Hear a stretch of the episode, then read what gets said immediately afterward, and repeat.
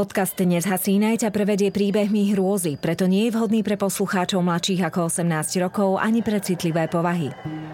Za siedmimi horami, za siedmimi dolami, kde sa voda sypala a piesok sa lial, žili tvory tajomné, diali sa veci záhadné.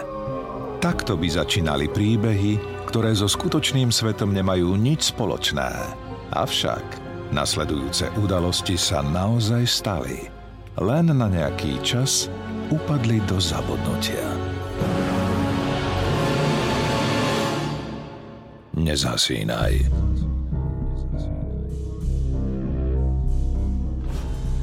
Levínska upírka Upír, inkubus, virolakos, vampír. Nemrtvý vstáva z hrobu, saje krv živým, aby mal život večný. Naozaj upírov stvorila len fantázie našich predkov?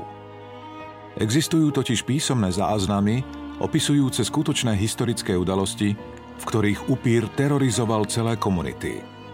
Takým je napríklad aj hrozivý príbeh z českého Levína, ktorý zaznamenal do svojej kroniky Ján Neplach opád benediktínskeho kláštora. Je koniec októbra roku 1344. Malebná osada Levín je vzdialená pár hodín chôdze od kráľovského mesta Litomiežice. Ľudia sa tu usadili pre bohaté náleziska ílu a dedinka sa postupne stala vychýreným strediskom hrnčiarskej výroby. Dnes je v meste Jarmok a zbehli sa sem ľudia zo širokého okolia. Medzi predávajúcimi je aj mladá hrnčiarka Eliška. Zas predala najviac zo všetkých trhovníkov. Pri jej stánku sa ľudia tlačili – Tichá žienka ani nemusela nabádať kupujúcich hlasnými pokrikmi a zjednávať o cene. Jej pevná a jemná ruka dokáže nakresliť tak krásne vzory, že to vyzerá, ako by krčahy priam kvitli. Slnko padá za obzor, jarmok sa končí. Eliška zbiera posledné hrnce a nakladá ich na voz. Jej manžel Jan už mal byť dávno tu. Sľúbil, že ešte pred súmrakom ju odvezie domov – ale nikde ho niet. Elišku zrazu pochytí strach. Aj ostatní predávajúci sa už pobalili a pomaly sa odoberajú. Eliška čaká a díva sa, ako súmrak padá na hradby mesta. Ako tak osamelo vyčkáva, začuje zrazu jedovatý šepot odvedľa. Áju, Elišku, mešec má plný grajcierov, ale muža nikde, povie škodoradostne susedka Manieta. že by sa jej Jan niekam zatúlal. Vary nie zas za brodkou. Kováč Vilém sa rehoce. Aj šindliar Jirka sa už krňa. Ani sa mu nečudujem. Odkedy Eliša porodila, je ešte škarečia. Keby jej nebohý otec nemal toľko grošov, ostala by starou dievkou. Tak sa aj hovorilo – Najbohatší sedliak Maxa má veľa dukátov, ale krásu svojej cére kúpiť nemôže. Za to Brodka krásy dostala až priveľa. Takú krásu nedáva Boh, ale diabol. Eliška cíti, ako jej tvár zalieva rumenec. Brodka. Áno, to meno nepočula prvý raz. Vie, že predtým, než Jan privolil na sobáš s ňou, mal milú, bylinkárku Brodku – ale Vary sa stále stýkajú. Keď Jan konečne príde, je mrzutý a málo vravný. Neospravedlní sa, že dorazil neskoro, len zatrasie plným mešcom a príkro prikáže. No, nasadaj, čo pozeráš? Hádam, nečakáš, aby sme išli proti noci. Eliška s Janom bývajú v peknom domčeku na okraji Levína spolu s jeho matkou Zdislavou. Keď dorazia, Eliška si hneď na prsia privinie cérenku Pavlenku a nakojí ju. Ale podlé slová susedov, ktoré začula na trhu, jej neschádzajú zmysle. Brodka, tá tajomná bylinkárka. Čo ak ona stojí za tým, že je Jan taký chladný? Nedotkol sa svojej ženy snáď už celé mesiace. Z domu odchádza skoro ráno a vracia sa až neskoro v noci. Eliška a Jan mali svadbu pred rokom a pol, ale ani prosperujúci obchod, ani narodenie cérky neurobili manželstvo šťastným. Eliška sa vydávala z lásky, ale Jan skôr z rozumu. Otec mu pred pár rokmi zomrel, zanechal len dlhy. Zväzok s bohatou Eliškou mu uľahčil život. Našiel v nej oddanú manželku a starostlivú matku. Ale všetci vedia, že bacuľatá a zakríknutá žienka nikdy nebola jeho láskou. V poslednom čase je Jan ešte viac odmeraný a zlostný než zvyčajne. Eliška sa už nedokáže z ničoho tešiť. Možno sa rozptýli aspoň na priatkách, ktoré začínajú dnes na svätého Martina. Ako každý rok, aj teraz sa ženy a dievčatá stretnú u Eliškinej sestry Hanky v Úšteku. Na oblohe sa kopia ťažké, temné mraky. Kým Eliška príde do Úšteku, už husto sneží. Premrznutá vojde do domu. Hanka sestru radostne obíme, ale Eliška už nevydrží zadržiavať slzy a vzlikajúci konečne nahlas prizná, čo ju trápi. Jan ju nenávidí. Tvrdí, že chodí predávať do mesta, ale v skutočnosti chodí denne za svojou bývalou láskou Brodkou. Čo je začtá Brodka? Pýta sa Hanka. Žije sama v lese, blízko krížnych ciest medzi Úštekom a Levínom. Hovoria o nej, že je bylinkárka. Ani v kostole ju nik nevidel. Ako je rok dlhý. A vraj je veľmi krásna. Hanka sestru upokojuje. Vieš, akí sú ľudia zlomyselní. Možno sú to len klebety, si ho skontroluj. Keď na budúce pôjde Jan do mesta, tajne ho sleduj, či naozaj ide za brodkou. Eliške sa najskôr Hankin nápad nepáči. Chce veriť, že sa všetko nejako zázrakom zmení, ale cíti sa čoraz horšie. Ale v jeden deň, keď Jana opäť nenájde v jeho hrnčiarskej dielni, sa rozhodne – Svokru poprosí, aby jej postrážila Pavlenku a povie, že musí súrne za sestrou do úšteku. Zdislava sa jej na nič nevypituje. Aj tak má zlé svedomie, že svojho syna dotlačila do tohto nešťastného manželstva. Eliška sa teplo oblečie a s kratkou cez les sa vyberie k Brodkinmu domu. V húšťave panuje hrobové ticho, ktoré prerušuje len vrzganie Eliškyných krokov po snehu začuje kukanie kukučky. Teraz v zime? Kukučka? To je čudné, pomyslí si Eliška. V hustom poraste zapraská. Eliške sa zdá, že sa za ňou niečo pohybuje, ale keď sa obzrie, nevidí žiadne zviera, ani človeka. Srdce jej ide vyskočiť z hrude. Les zrazu akýsi temný. Zľakne sa, že sa stratila – Chvíľu ešte bezradne blúdi, ide popri riečke, až konečne zbadá lávku, chodník a na konci dom. Keď príde bližšie, uvedomí si, že pred osamelou chalupou stojí Janov povoz s koňom. A Jana nikde. Tak predsa je to pravda? Jej muž chodí sem. Zrazu nevie, čo robiť. Na veľké prsia jej padne ťažoba. Vtedy začuje kroky. Z lesa nad riečkou výjde akási žena. Je vysoká a štíhla ako mladý strom. Dlhé čierne vlasy jej padajú na ramená. Oberá červené bobule zo zamrznutých kríkov a dáva ich do košíka. Je neuveriteľne krásna. Až sa Eliške rozbúcha srdce od závisti. Je to brodka. Žena ľahkým krokom preskočí lávku a vojde do svojej chyšky. Eliška chvíľu váha, ale nakoniec vykročí k domu. Ak je tam dnu naozaj jej zákonitý manžel a otec jej cérky, tak má na to právo. Trasúcou sa rukou otvorí dvere. Pánty zaškrípu. V miestnosti horí oheň a je tam príjemné teplo. Cítiť prenikavú vôňu sušených bylín, ktoré vo zväzkoch vysia zo stropu. Ale nikto tam nie je. Iba ticho. A zrazu smiech. Najprv ženský, vyzývavý a potom smiech muža. Eliška ho hneď pozná.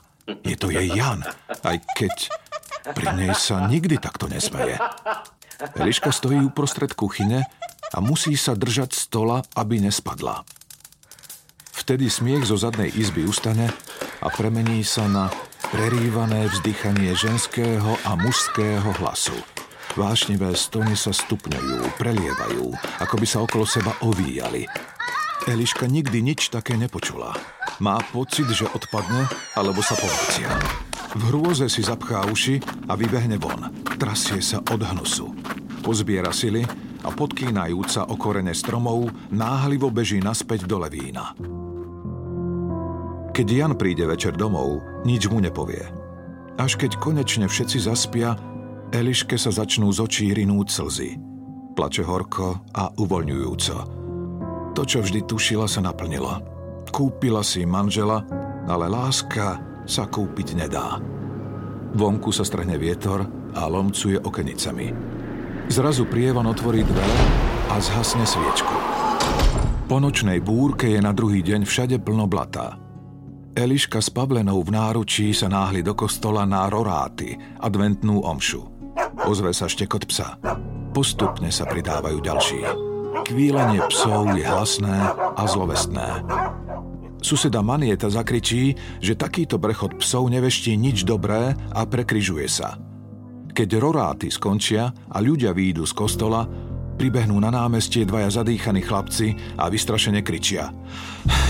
Tam dole, za stavidlom, je mŕtvola omotaná v závoji. Niekoľkí muži sa rozbehnú k potoku. Kováč Vilém sa o chvíľu náhlivo vracia a zadýchane kričí. Je to pravda, bežte po farára. Suseda Manieta zlovestne predpovedá, že Levín čakajú hrozné časy. Je večer. Po dlhom čase sú všetci spolu za stolom a potichu jedia z misy pohánkovú kašu. Jan má oči upreté kde si do diaľky, do okna, ako by bol dušou inde. Zdislava sa škrípavo ozve. Celá dedina o tom hovorí. Tá mŕtvola za stavidlom bola brodka. Našli ju zamrznutú v ľade. Omotaná bola v dlhom závoji. Jan iba mlčí. Eliška sa ticho spýta – Vary spadla do rieky? E, kto vie, vzdychne Zdislava. Možno sa pod ňou lávka pretrhla. Ale niektorí hovoria, že nosila pod srdcom dieťa a preto sa utopila. Zajtra ju zakopú ďaleko za dedinou. Samovražda je ťažký hriech a to dievča bolo vždy akési nečisté. Dobre jej tak. Už sa zaisto škvarí v pekle. Tvrdým hlasom dodá stará žena a prežehná sa. Na to Jan tak prudko vstane, až spadne stolička. Oblečie si kabát, výjde von a zabuchne dvere. Je deň pohrebu. Poza cintorín nesú dvaja muži v látke zabalené telo brodky. Ako samovrahovi jej nezvonia. Ani ju nepochovajú na miestnom cintoríne, len za bránami dediny. Ďalší dvaja chlapi nesú lopaty. Jedným z nich je Jan. Ledva idú. Nohy sa im zabárajú do snehu. V noci zase snežilo. Zem je taká zamrznutá, že bude zázrak, ak sa im podarí vykopať jamu. Na kryžovatke ciest sa zastavia. Zložia mŕtvolu na zem a pustia sa do práce. Nad hlavami im lietajú zlovestné havrany. Po niekoľkých hodinách krvopotnej námahy chlapi konečne vykopú jamu a hodia do nej mŕtvu brodku. Jan jej položí cez tvár závoj, ktorým bola omotaná, keď ju našli v potoku. Chlapi náhlivo na hrob nasunú zem a vrátia sa do dediny. Len Jan tam ostane stáť ako bez duše a uprene hľadí na kopu hliny. Zmráka sa a Jan stále nie je doma. Eliška sa začína báť. Zdislava sa zle cíti, pokašliava a je veľmi bledá. Ide si ľahnúť už po nešporách, lebo ledva stojí na nohách. Eliška celý večer tíši čoraz mrzutejšiu cérku. Keď nič nepomáha, dá jej trochu makového odvaru. Ale Eliška zaspať nemôže. Prehadzuje sa v posteli. Zmocňuje sa jej akýsi zvláštny nepokoj. Zdá sa jej, že vonku zase brešú psy, ako by boli besné. Zrazu začuje vo vedľašej izbe kroky. Vstane v domnení, že Jan sa konečne vrátil, ale v izbe nie je nikoho. Vonku sa strhne metelica. Čo keď sa Janovi niečo stalo? Čo keď v noci vonku zamrzne? Aj keď sú okenice zavreté, v izbe je odrazu veľký prievan a sviečka zhasne. Ohník v peci sliepňa, takmer nič nevidno, tak sa po hmate vráti do izby. A vtedy, ako by jej nejakým závojom prešiel niekto po tvári. Vedľa nej zavrzga drevená podlaha a ju niekto mocne udrie do chrbta, až jej takmer vyrazí dých. Ale niekto tu nie je. Eliška sa začne nahlas modliť a vtedy to uvidí. Akási bielomodrá hmlovina sa v špirále krúti nad posteľou, nad Zdislavou. Žena má otvorené oči aj ústa a chrčí. A hmla vojde starene do úst. Eliška vykríkne hrôzou, schytí cérku, vybehne do predizby, zabuchne dvere a chrbtom sa o nich oprie. Ale v tom sa z izby ozvú hrdelné výkriky starej ženy.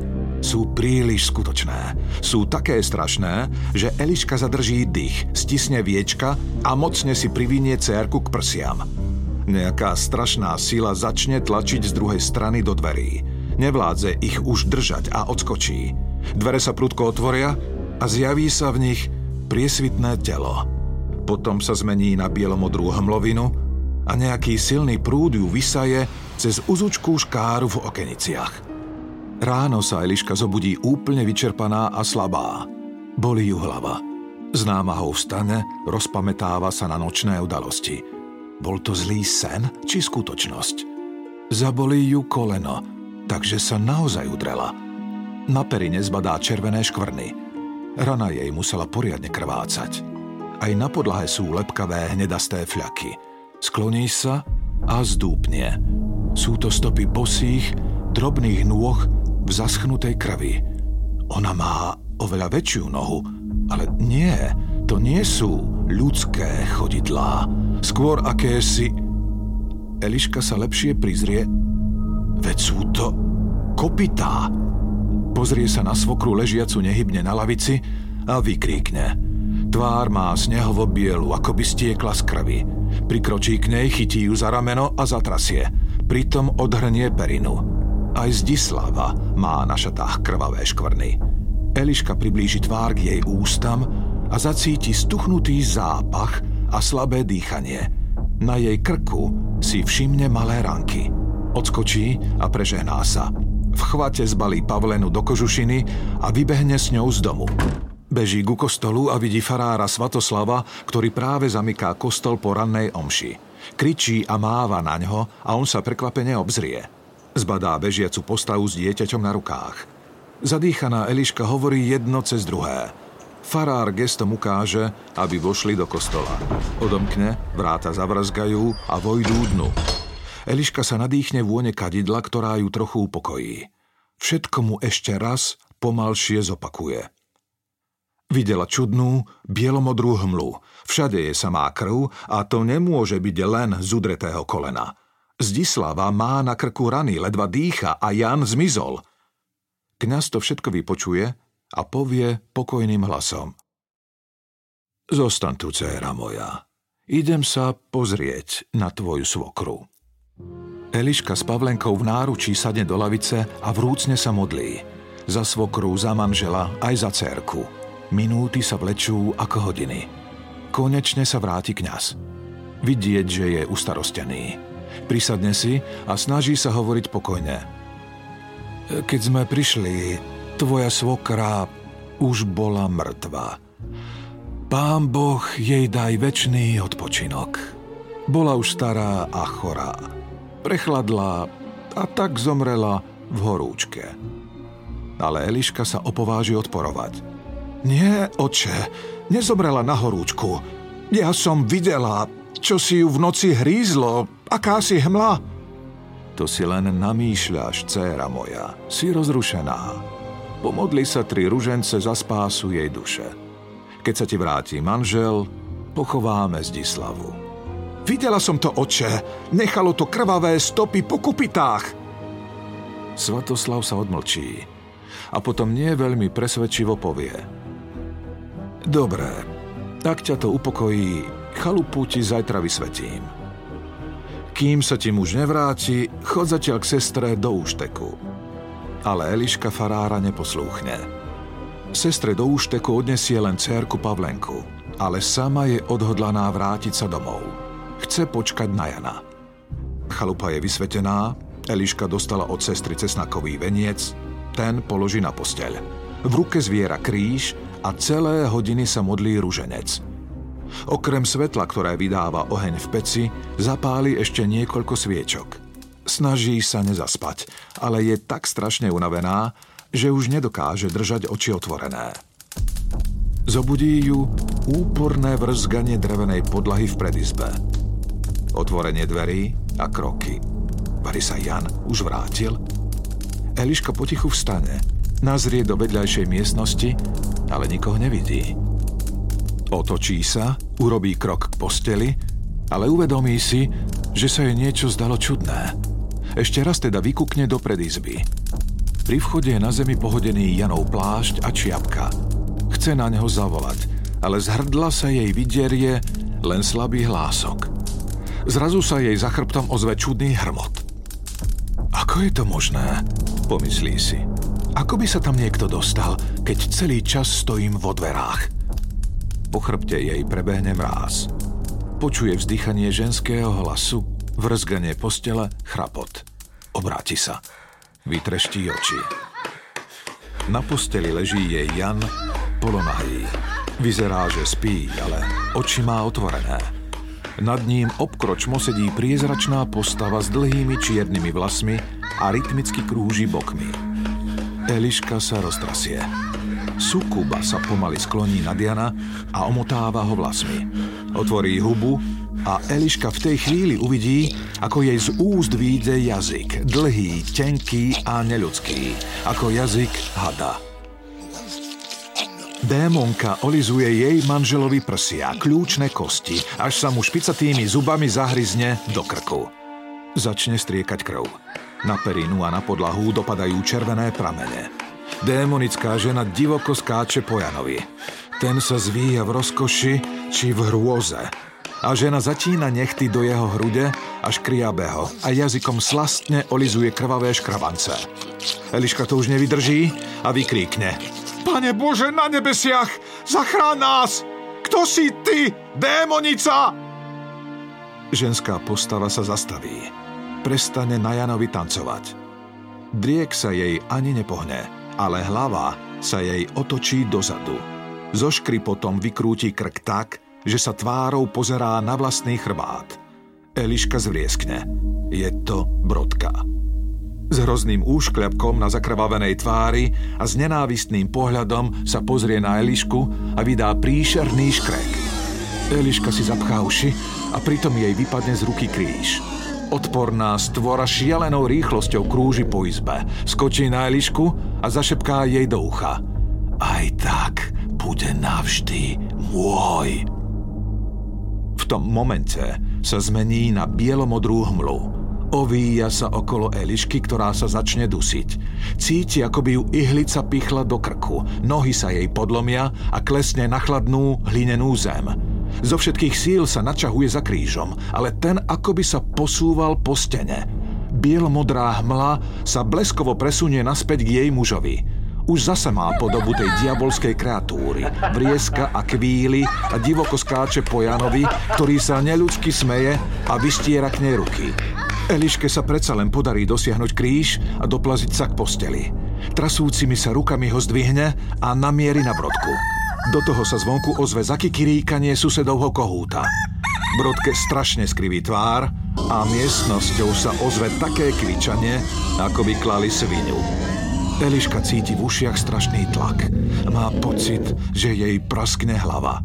V tom okamihu sa brodka rozplynie a ako bielomodrá hmla zmizne cez škáru v okenici.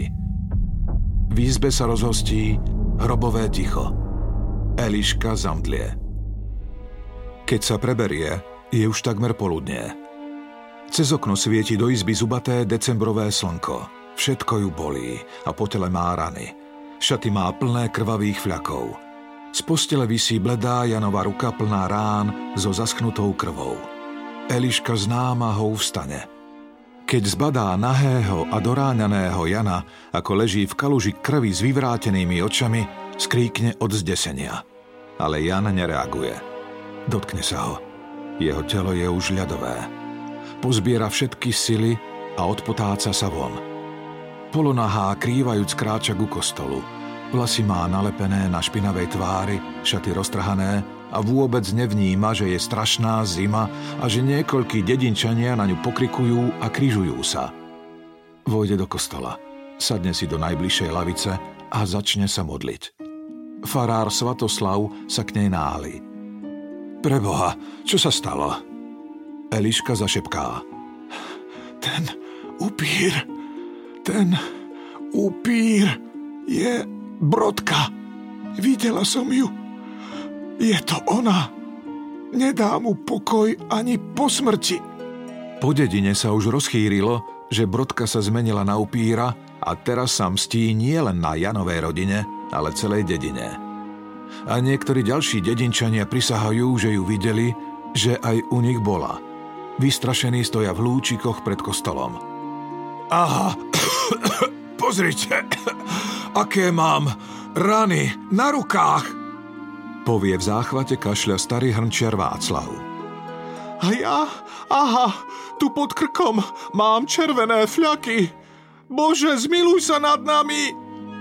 Rozvzliká sa Kováčova žena. Najmä levínske ženy prisahajú, že Brodku videli, ako v noci tancovala na ich mužoch.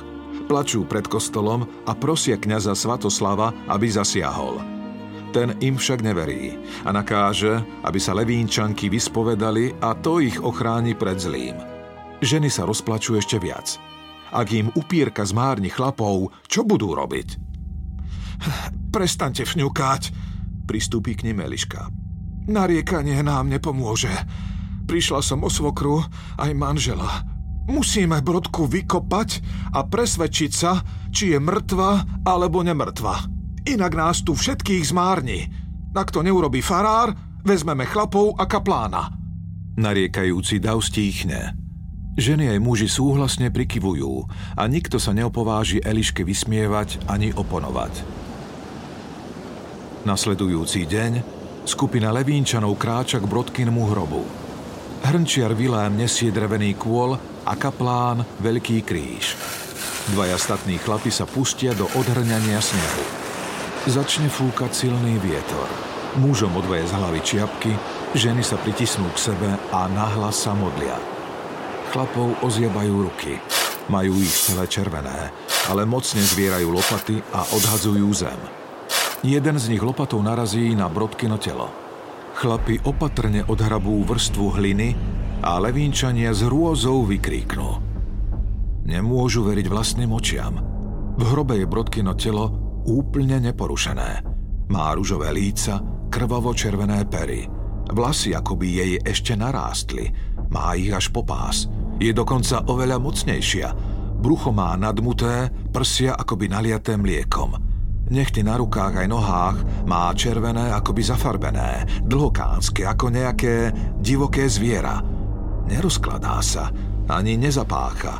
Naopak, keď hrob otvoria, Vyvalí sa z neho omamná vôňa fialiek.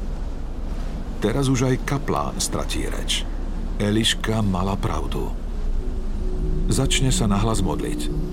In nomine Patris et Filiet Spiritus Sancti ako odriekava modlitbu, podá kríž Kováčovi Vilémovi. Nahne sa nad telo nemrtvej krásavice a lepšie sa prizrie. Niečo má medzi zubami. Čože to je? Pozrite, akýsi kus látky. Vyberte to. Vilém sa sprvu zdráha, ale potom sa roztrasene nakloní nad démona a začne látočku ťahať z úst. Ťahá a ťahá. Ale to nie je kúsoček látky. To je cíp závoja, v ktorom bola brodka nájdená v rieke a neskôr pochovaná. Vytiahni z nej ten šlajer, vytiahni ho celý! Prehltla ho v robe! kričí kaplán. Vilém ťahá závoj z jej úst. Je dlhokánsky a celý nasiaknutý krvou. Keď ho konečne vytiahne celý, telo sa akoby v krči pohne do povetria a z úst sa mŕtvole vyvalí prúd krvi. Niektoré ženy začnú jačať a upadnú dom dlôb priamo pri hrobe. Iné v hrôze utekajú preč. Len Eliška tam zostáva stáť. Pevne na mieste. Ostatní muži chytia mŕtvolu, ktorá sa začína trepať a z úst sa jej ozýva hlboký dunivý hlas, ako by ručalo zviera na zakáľačke. kaplán zdvihne kôl a neuveriteľnou silou ho zapichne Brodke priamo do srdca. Vystrekne krv, ktorá potriesni niekoľkých chlapov stojacich v blízkosti. Ozve sa strašný škrek a potom chrapot. Brucho sa jej nadúva a nadúva, ako by nieslo pod srdcom dieťa a potom ešte viac. Muži sa až trasú hrôzou a kováč Vlad padne v strachu na zem. Ale kaplán stále kričí. Držte ju! Nepustite! A brucho sa nadúva a potom praskne. A krv potriesni všetkých, čo stoja okolo. Eliškine vlasy sú celé červené, aj sneh okolo zružovel. Hrob zaleje červená tekutina, z ktorej sa dvíha para. Brodkino telo sa skrúti a scvrkne, a len na kostiach jej ostane vysieť koža. Zahrabte ju! kričí kaplán v hrôze. na mŕtvolné ruky zviažu za chrbtom, telo uložia tvárou k zemi. Zahrabújú hlinou a na pôdu položia balvan. Až potom sa procesia vráti naspäť do dediny.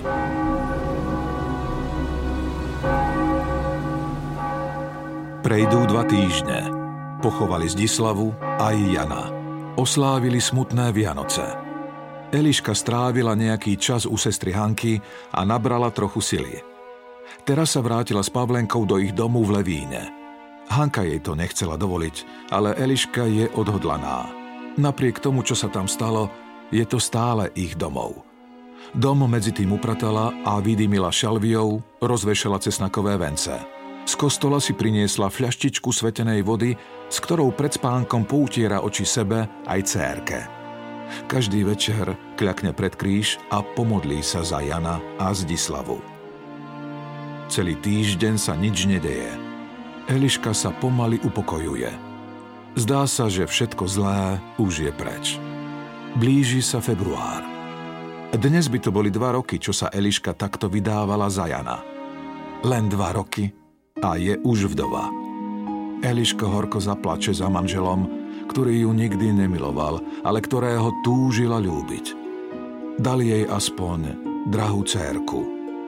V tú noc konečne po dlhom čase naozaj poriadne zaspí. A vtedy ju opäť prebudí vrzganie. Je hustá tma. Všetky sviečky zhasli a ohník v peci už len tlie. Keď si jej oči privyknú na tmu, Vidí, že skriňa sa pohybuje zo strany na stranu tak prudko, ako by ňou niekto ohromnou silou rýchlo kýval.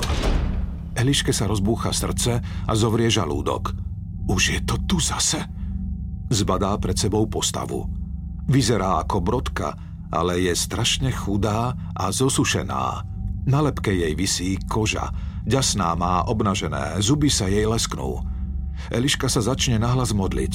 Rýchlo vyberie spod vankúša kríž a nastaví ho proti kostnatej príšere, ktorá sa všelijako myká a snaží sa k nej priblížiť. Zviera kríž čo najmocnejšie, hoci sa jej trasú ruky a má pocit, ako by jej ho nejaká sila chcela vytranúť. Brodka pre ňou vysí vo vzduchu, skrúca sa v divnom tanci, chrčí a snaží sa dostať k pavlene, ktorá sa medzi tým zobudila a strašne reve. Eliška si ju nemôže privinúť, lebo ani za nič nesmie kríž pustiť z ruky, ktorá jej už takmer úplne strpla.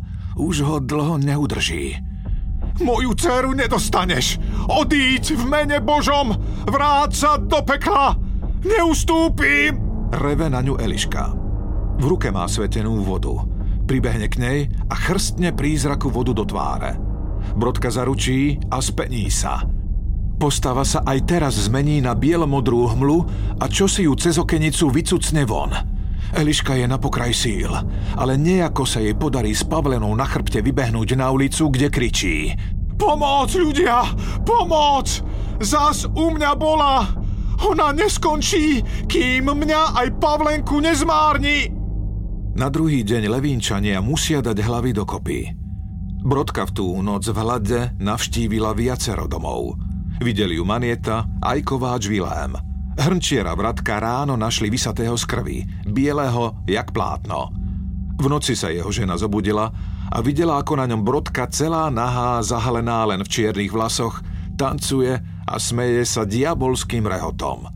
Potom roztrhla mužovi hrdlo a pila z neho. Levínčania poslúchnú Elišku a rozhodnú sa telo Brodky zas vykopať. Tento raz s nimi už ide aj farár Svatoslav. Keď hrob otvoria, uvidia, že mŕtvola sa naozaj obrátila. Neleží už tvárok k zemi, ale na chrbte. Nohy a ruky, ktoré mala zviazané, sú voľné. Povraz upír rozmotal a pretrhol. Spuchnutá a napitá je ako blcha v psom kožuchu. Kôl nepomohol. Pomôže len oheň, povie farár Svatoslav. Dvaja statní chlapi prinesú v plátne zabalené brodkino telo. Ešte aj na voze krčí nohy. Na oblohe sa nakopili ťažké tmavé mraky. Svatoslav sa pomodlí a prikáže zapáliť hranicu. Chlapi udierajú kresadlom. Ale vždy, keď vyletí iskra a práchno by sa už už rozhorelo, silno zafúka. Stmieva sa rýchlo a telo treba spáliť, kým slnko zapadne. Ale keď sa už konečne podarí zapáliť drevo, spustí sa hrozný, prudký, krátky lejak. V tomto období veľmi nezvyčajný. Dajte zvoniť! To snáď rozoženie diabolský dážď! Prikáže farár. V dedine sa rozozvučia zvony a lejak naozaj prestane. Ale drevo na hranici je už tak rozmočené, že nechce chytiť nechce byť spálená. Diabol jej pomáha a zoslal na nás dážď, povie Svatoslav. Ľudia začínajú byť nepokojní a zmocňuje sa ich strach. Nechcú prežiť ďalšiu hroznú noc. Farár ledva udrží nad brodkou kríž, ktorý je zrazu ťažký, ako by bol z mravoru.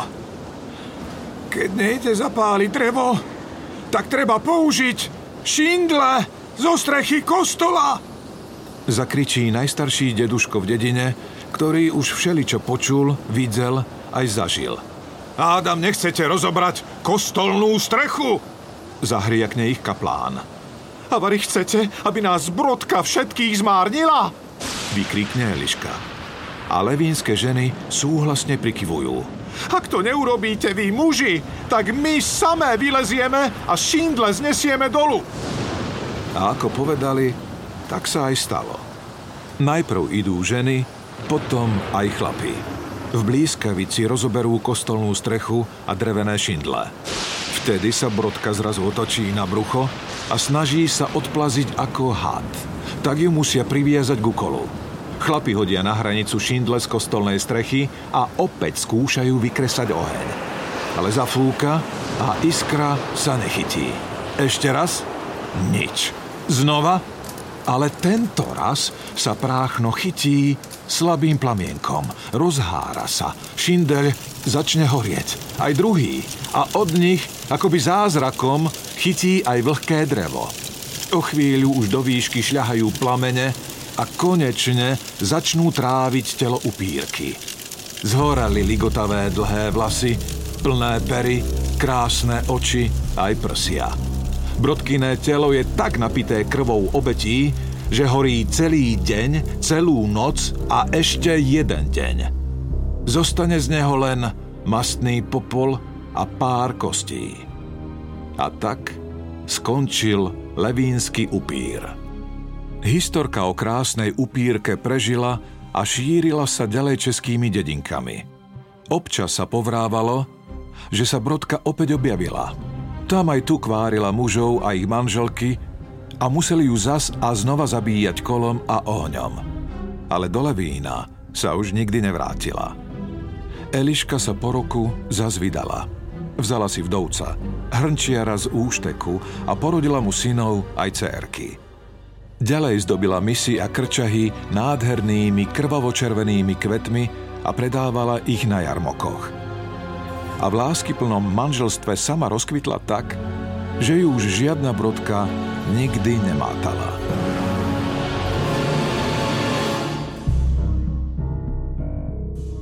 Nezasínaj.